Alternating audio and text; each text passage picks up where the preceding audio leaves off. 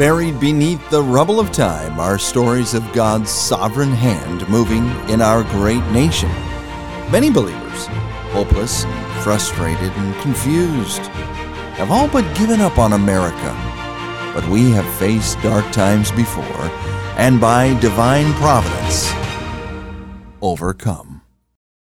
From our studio on Capitol Hill, I'm your host, Joe Kirby, with Pastor Mike Creed and Andrew Friedenstein.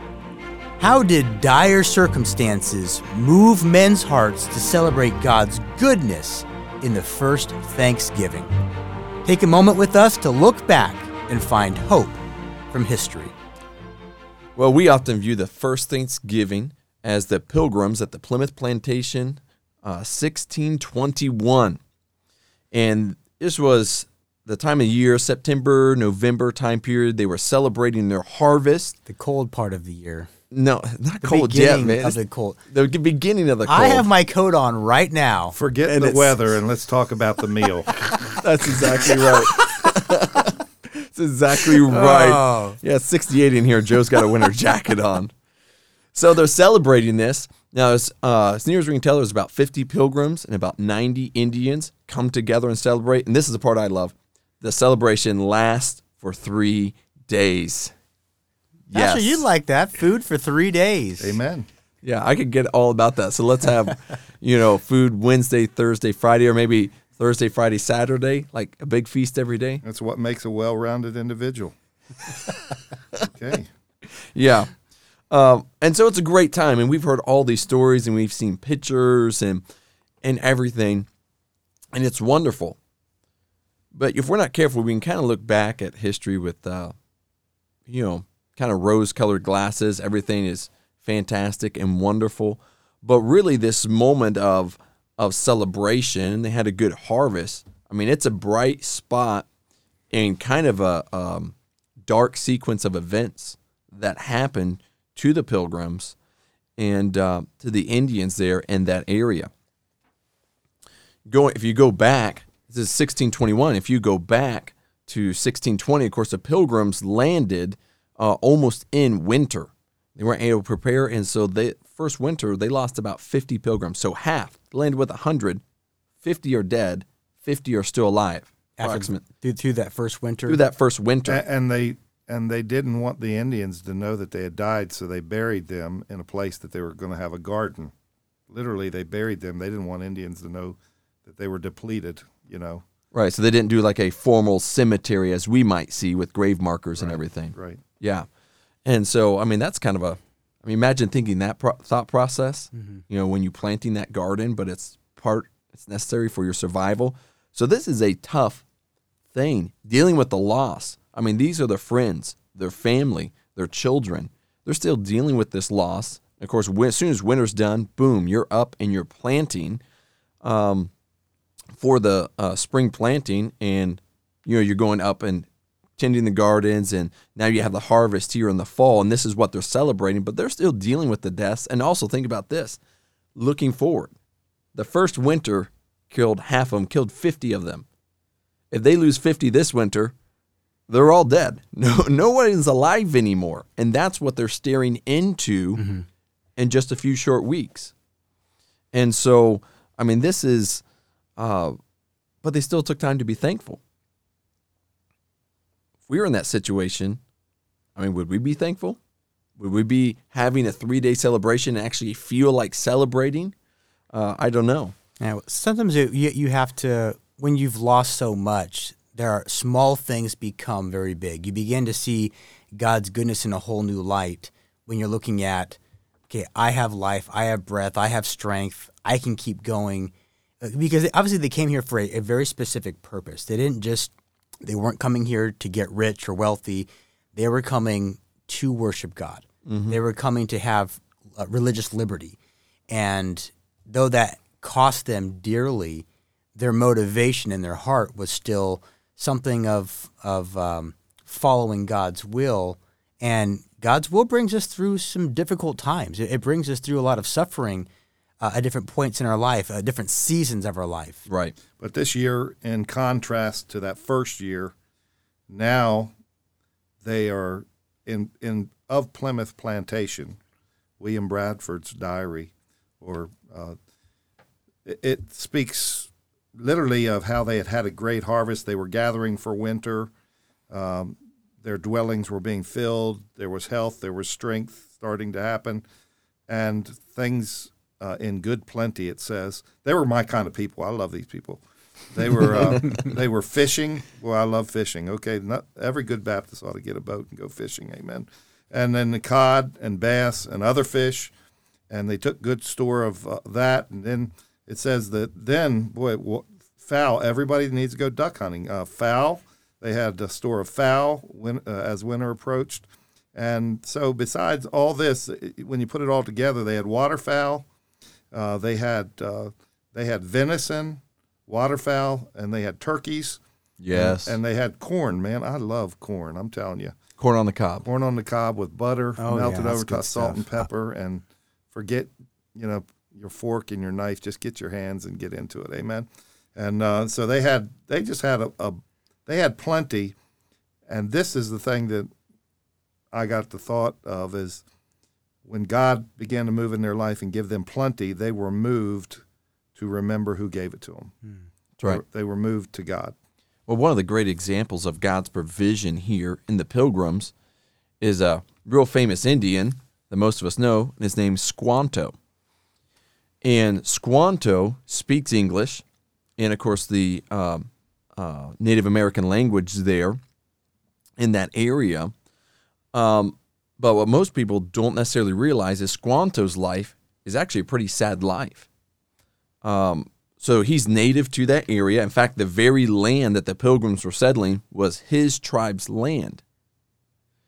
Years before the pilgrims came, he was captured by some explorers, taken back over to Europe as a slave.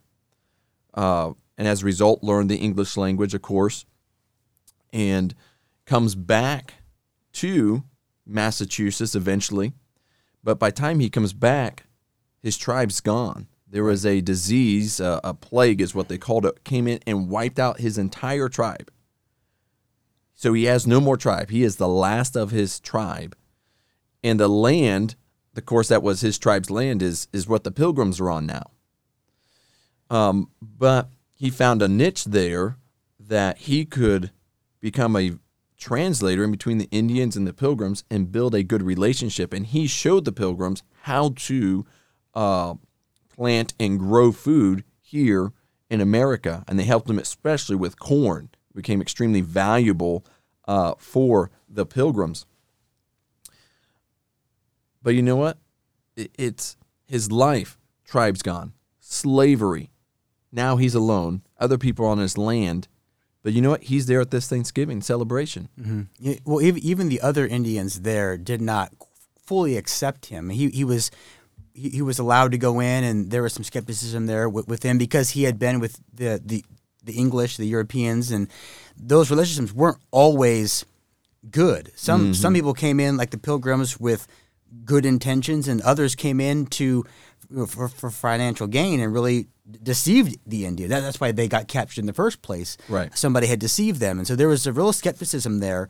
Um, but Squanto seemed to, uh, which his uh, his original name, I believe, is it is it Tesquantum? Is that how that's pronounced? I think it's how it's pronounced. I'm not sure. I wasn't sure, so I didn't say it. um, so he he found, like I said, he found that niche of he used his his past, his uh, uh, the negative things there that he did, he did learn English to be able to uh, increase and improve the relationships there with the, the pilgrims and with the native Indians there, the other tribes there, and did find peace um, uh, amongst them. And so that was how, how he used his life was to, you know, help negotiate with, with as settlers, even even other settlers came in. He was help help negotiate amongst them as well. So he really um, took that and used it um, in, in, a good way. Apparently, he was very effective. Uh, it says in, in of Plymouth Plantation uh, that these folks had come to a place that they had accomplished planting, and he helped them with that. Uh, they had accomplished a harvest, and it says this. Besides, they had about a peck a meal uh, a week to a person. Now, since that harvest, which meant uh, a peck was about two dry gallons or about 16 pints. But these people were doing pretty good from the very beginning, where they were almost starving. They were cold, they were starving. Now they have a lot of food. Right. And that's God's provision through an unlikely person, Squanto, unlikely circumstances, you know, unfortunate circumstances for Squanto's life, slavery, but he was away when the plague happened. Otherwise, you know, presumably he'd be dead as well. He learned the language, comes back, is able to translate, make peace with the Indians, grow. And that's just God's provision, taking bad circumstances, uh, you know, and working in spite of man's sinful nature. God's there working and allowing all things to work together for good, for His glory, not for ours, and for His our good and for His glory. And it's just amazing to see how God works in those circumstances like that. Um, but for us, it's easy as we look back. You know, we're looking back at the Pilgrims almost 400 years now. It's easy for us to see. Uh, but I have well, no. for many of us, that our, our references like Charlie Brown Thanksgiving. I mean, that's all we have to look back. And some people, that's all they. Are you knocking Charlie Brown Thanksgiving? I'm not knocking okay, Charlie just Brown making sure. Thanksgiving. Just I'm making just sure. uh, saying, you know, that we, we just get a very simple story. yeah. And if we don't know the history, um, some of the you know, they mentioned that the darker things or the the, the more uh, sad things about the the lives as pastors reading you know William Bradford's uh, diary there um, that talked about how how daily life and the, the struggle of that and some of the things that happened that God brought their way. You know, if we don't get a deeper understanding, sometimes it's easy for us to just I mean, look at stores today. I mean, it's all it's been Christmas time since before you know uh, September. yeah, I mean, September. back a couple of months, and so that they just move very quickly past this this time for us to thank God for what He has done for us. And obviously, we should be doing that all the time. But when a special time is set aside as a nation to honor and thank God for His goodness to us, you know, as Christians, we really need to keep that, hold on to that, elevate that, because it's about elevating our God. Yeah. And it's part of who we are as a people, as a nation, um, going all the way back to uh, President Washington. Congress actually recommended a day of public thanksgiving and prayer to thank God for blessing America in such a unique way. And so they recommended that to President Washington, and he did. November the 26th, 1789, was the first national day of prayer and thanksgiving to the Lord. And it was an amazing time. I mean, this is the president declaring this, and the Congress is recommending it uh, because we recognize that without God's blessing, we're nothing. We're just nothing. Now, wh- when did it become an actual national holiday? That is uh, President Lincoln. President Lincoln during the Civil War, during the Civil War, um, said, you know what? We need to take the last Thursday in November. And even though all this stuff is going on, I mean, we're literally coming apart at the seams with gunfire and cannons as a nation, we need to thank the gracious gifts of the Most High God. So he said we need to acknowledge those gifts. And and so from then on, um, every president did the same. Did the same exact thing. Uh, 1941. 1941. In 1941, this is interesting. Thanksgiving was it was declared again a legal holiday in 1941 when the Congress named the fourth Thursday in November as uh, our nation's Day of Thanks in answer to a public outcry over President Roosevelt's attempt to prolong the Christmas shopping season by moving Thanksgiving from tr- traditional last Thursday to the third Thursday of November. They were upset about shopping even on uh, Thanksgiving back in that day. So they were saying that the because FDR wanted to move it back a week, and they said no, we want it to stay No, on the la- it. on the They- traditional. Right, Congress. And so it became a national holiday versus just kind of a tradition, if you will. Right. It became the national holiday then, which was kind of funny. Even then, they're saying no, we don't want to see Christmas in the stores They were for that thinking long. shopping back then. Okay. uh, wow, their wives were messed up too. No, I'm just. do, do any, any of your wives go on this whole Black Friday oh my, deal? my soul. Uh, Okay, my wife has done it, and I've kind of gotten to a point. I'm like, let's just shop online. let's not waste the gas all the time. But she gets like an adrenaline rush And there's people from that are this. serious about Yeah. that. I mean, Oh, goodness. I, I've Wee done hours it. of the morning. I've done it maybe twice, maybe twice. And it, uh, one time with, with my brother, you know, we wanted to get one when, when flat screens were really coming down in price several years ago. I think he, he really wanted one, and so and he had saved up in different things, and so we went to went to a store. We were there at probably midnight with our coffee, waiting for these things to Oh, open up. soul. But no, uh, we we just went to one store, got what we wanted to get, and we were out of there. Right. But I mean, my wife and my sister in law, oh my soul, they they go for broke. I mean, and I mean. I need to give them cash, so they can't go past a certain point. You Yeah, know, that's a good No, idea. but they, but what what do they say when they come back? They say, "I saved you a lot of money." That, that- that's that's, the line I get. They save me a lot of money by going Black Friday shopping. So, I'm not, so- I'm not giving up deer season, okay? And deer season is that day. and, uh, That's and right. I, I went to get some get some things for deer hunting, and I go to the sporting goods store, and there's all these people out front lined up, and I'm like, "Are they protesting your store or something?" They go, "No, they're waiting for tomorrow. They're getting in line to to run in the doors at the time the store opens." I said, "You've got to be kidding me." That's No. incredible. I mean, we, So- we, our country's come such a long way from the humble beginnings Oh, to yeah. to where we are. We, we we have so much, and uh, Yeah. and so funniest Thanksgiving or Black Friday story I've ever heard. These two guys, these two brothers, they go and both. this of them isn't about needed- me and my brother. No, right? no, no. Okay, good. All two right. other guys I know, and they go. One of them's both of them are now missionaries, um, and so they both needed new computers, and they're going to the field, and so they wanted high quality computers so we wouldn't break and everything like that. So, uh, so they camp outside of Best Buy, and I mean they're there at like 8 p.m. the night before. I mean they're going there all night, and so they're like sixth in line. And so they just come and they just bring some lawn chairs and you know a little cooler, some uh, you know water and stuff like that, and they're just gonna hang out. Well, the guy next to him in line had a truck, and he had backed his truck up, and he had set up like this big flat screen TV. And I brought his Xbox or PlayStation there. Oh, and so what they did is they just played video games all night Oh, long goodness. at Best Buy. Like, what else were we gonna do? So we just played video games. I'm like, you guys have got to be kidding me. And That's so that's next level right there. I mean, that's, I amazing. I'm We've, like, we've got to wow. get back to Thanksgiving, guys. Goodness sakes. Oh, it's funny. You know, but what we're talking about really though is, you know, we're, we're having some fun here. We're talking about memories, the things people do. Um, and it's easy to get lost. But Thanksgiving, you know, if we're not careful, it's a day awesome.